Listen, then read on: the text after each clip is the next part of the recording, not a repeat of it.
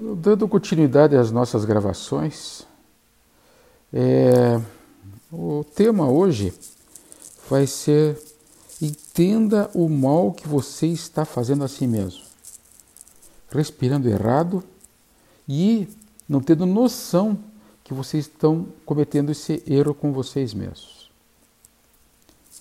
Então, baseado nesse tema, dá para a gente desenvolver o assunto no seguinte sentido, que vocês têm que ter noção que a respiração, tá, ela é produto da sua mente e da dinâmica de sua vida. Esse controle mental e dinâmico da sua vida, ele é difícil, concordo com vocês, mas ele é básico, é importantíssimo. Vocês não podem imaginar que de toda essa tristeza que está advindo dessa pandemia e suas consequências físicas, morais e intelectuais, e também devo acrescentar a vocês que não é só essa pandemia, vocês estão de convir comigo que nós estamos passando uma fase, é, vamos dizer assim, caótica de todo um sistema humano em que eu, pessoalmente, nos meus 65, 66 anos, nunca tinha visto antes, nunca vi tanto caos. Então é muito fácil você dizer assim: não, controle sua tristeza, controle a sua decepção. O fulano vem te agredir, você fica quietinho. O ciclano vem te roubar, você fica olhando. Aí essa coisa toda dessa política que está acontecendo em cima das mortes das pessoas, é fácil, né? Desliga pronto, acabou. Não é para mim. Não é isso. Mas também você não pode transformar isso num ato de autossabotagem do teu corpo, da parte física. Então, o que, que eu pretendo nessa gravação? Pretendo essa gravação chamar vocês à, à ordem, no sentido de começar a entender que, sim, vocês têm que respirar de maneira harmônica, de maneira competente, de maneira eficaz, como vocês se comunicam também. Tá? Só vou dar um insightzinho no começo, para vocês entenderem o porquê que eu estou falando isso. Tem alguns detalhes na respiração. Por exemplo, o tórax ele tem osso e músculo, tá? Ele está na parte, na parte externa do teu peito, tá? Dentro dele, desse tórax, existe um pulmão, que é um bicho preguiçoso. Ele é vazio, ele é frio. É, essa época do outono é top de linha dele, tá? Ele tem uma característica, ele não tem, não tem movimento. Por ele mesmo, ele para. Olha só que bicho mais encostado, hein? Aí e esse tórax, ele precisa de expansão, né? porque vocês precisam respirar para manter a gasometria normal. Então, o oxigênio e o gás carbônico tem que estar numa cifra normal dentro do sangue. Aconteça o que acontecer, tem que estar, senão vocês vão parar na UTI. Então, relação oxigênio, gás carbônico, evita essas doenças todas que estão encaminhando o pessoal do, da, da do coronavírus aí para UTI é, e se subdivide em outras doenças também como fibrose cística pulmonar, como doença obstru, obstrutiva pulmonar crônica, pneumonia por pneumociste e assim vai indo. É doença aí que não falta, que, que, que não falta, né? Mas aí dentro desse pulmão vocês têm entre o pulmão e a caixa torácica vocês têm uma, uma membrana chamada pleura.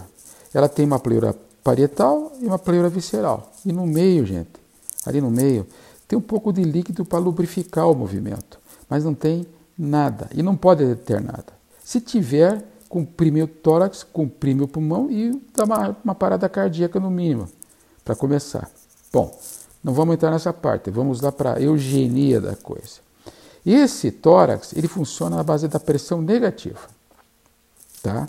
Então, esse, esse esse pulmão, digo, não, o tórax, tórax é a parte externa muscular. Esse pulmão ele tra é tracionado por duas, dois fenômenos que vocês têm dentro dele, tá? Vocês têm um elástico dentro do pulmão, tá? Que faz com que esse pulmão expanda para fora e esse elástico junto com a parede muscular, com os músculos da parede muscular, faz o movimento respiratório. Então, qual é a conclusão que vocês chegam? Que vocês têm que ser realmente pessoas muito preocupadas com o seu pulmão. Porque do jeito que está indo, quando vocês ficarem mais velhos, esse elástico fica laceado. Olha o que eu estou falando aqui hoje. Laceia, fica fraco. O elástico não tem condições mais de expandir e de, de, de expansão e de contração, como qualquer elástico. Viu? E aí vocês veem as pessoas com mais idade, que estão com todos os exames normais, ofegantes. E como dizer assim, ah, isso aí é, é psicada. Né? Esse idoso está com psicada, ele é nervoso, está mal da vida, não sei o que, ele começa a ter essas, essas dispineias aos pequenos movimentos. Conclusão, é, eles têm uma capacidade, porque nós temos uma área no pulmão que é morta, né? Lógico, imagina vocês, caíram, de repente caíram dentro da água, tem que dar um tempinho para morrer, né? Também não pode ser de imediato. Então, essa área morta dentro do pulmão é uma reserva que nós temos. Inclusive, nós temos uma reserva tecidual de, de, de oxigênio para vocês ficarem um pouquinho de tempo mais, mais tempo vivo, vivos, nos casos desses, desses acidentes que acontecem. Né? Em resumo, sempre vocês têm que enfocar essa questão desse, desse elástico respiratório. Segundo, a musculatura é, torácica tem que estar firme e forte, tá? E Preste atenção agora. Sempre o que tem de valor na respiração é a expiração.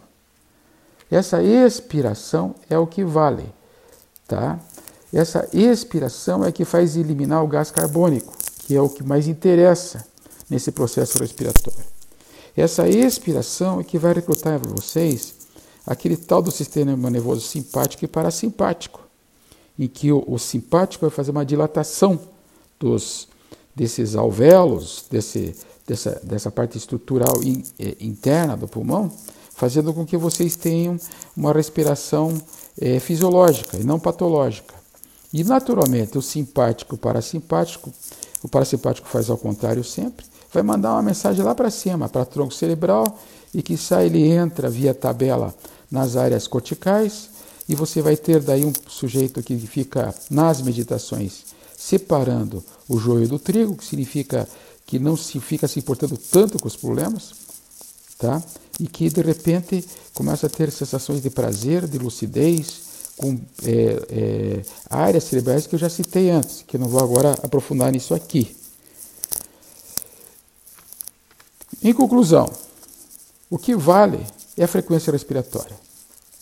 O que vale não é a expansão para a ventilação é a frequência da respiração. É o educar, é se educar em respirar de uma maneira é, correta. E para isso existem técnicas para isso. Eu sempre preconizo a técnica da yoga. No meu caso, né, eu uso a Kundalini Yoga. É, segundo, esse elástico tem que estar forte, não pode estar fraco, nem os músculos torácicos. Tá? E isso depende muito de uma nutrição celular é, e também de uma antioxidação celular, em que vocês vão ter nessa antioxidação com é, terapia dentro da nutrologia médica, vocês vão ter um combate aos radicais livres, que são os maiores competidores da reserva e do uso desse oxigênio que vocês estão tendo aí no pulmão, tá? Dá para citar alguns detalhes aqui para vocês, dentro dessa reposição da nutrologia, não é nutrição, viu, gente? É nutrologia médica. Dá para vocês é, entenderem que o uso da teanina, o uso da L-taurina, o uso da glicina, o uso da piridoxina, tá? o uso da, da, da, da melissa, o uso da tiamina e dos probióticos, que afinal de contas esses intestinos nossos estão pedindo ajuda né, para combater a tal da, da desbiose intestinal. Então, o uso dos probióticos também é muito importante. Opa, o que, que é isso aí, doutor? Ah, eu receito lá então os lactobacilos, pá, 7 milhões daqui, 8 milhões de lá, tem que popularizar esse, esse intestino, combater essas marcas de fungos que existem dentro do intestino, ai que maravilha tal. Pô, gente, vai tomar kefir, vai fazer um, um iogurte de caseiro, aqueles que faz aquela natazinha azeda. É, tem a arma em casa, vamos lá, vamos começar a usar. Mas tudo bem, dá para fazer receitas sobre isso também. Mas importante então, sempre em conclusão, respirem e façam exercícios respiratórios.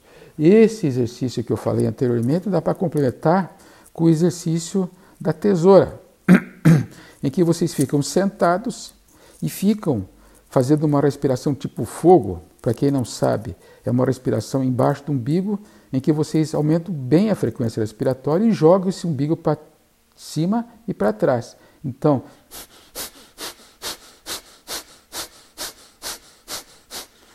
junto com isso, estendem os braços para frente e começam a cruzar eles de um lado para outro. Então, esquerda para direita, direita para esquerda e sempre alterna os braços, um por cima e outro por baixo. Façam esse exercício diariamente, antes de dormir, quando acordem, no trabalho. Só não vou fazer no carro porque vocês têm que largar a direção do carro. Mas também até de repente pode ser inventado alguma coisa nesse sentido, né? Então, muito obrigado e vamos então aguardar o nosso próximo podcast, que provavelmente vai ser uma continuidade desse podcast que eu dei hoje, que na realidade ele não fica dissociado com o podcast anterior que eu dei, para quem está me acompanhando, é o podcast anterior que foi a questão da nós fizemos enfoque, né? A questão da seja extremo, mas nem tanto o paradoxo, né? a, a, a questão da, da, do, do, do, enfoque psiquiátrico em si da bipolaridade tipo 1, da mania. Esse também, esse cidadão que tem mania, ele não pode respirar direito, né? Ele é um ofegante, ele é um, um atrapalhado, né? Ele não consegue, tem muito, faz muitas coisas, mas não consegue vingar ou terminar as coisas que começa porque ele é ofegante, ansioso, angustiado. Então, me despedindo, até o próximo podcast.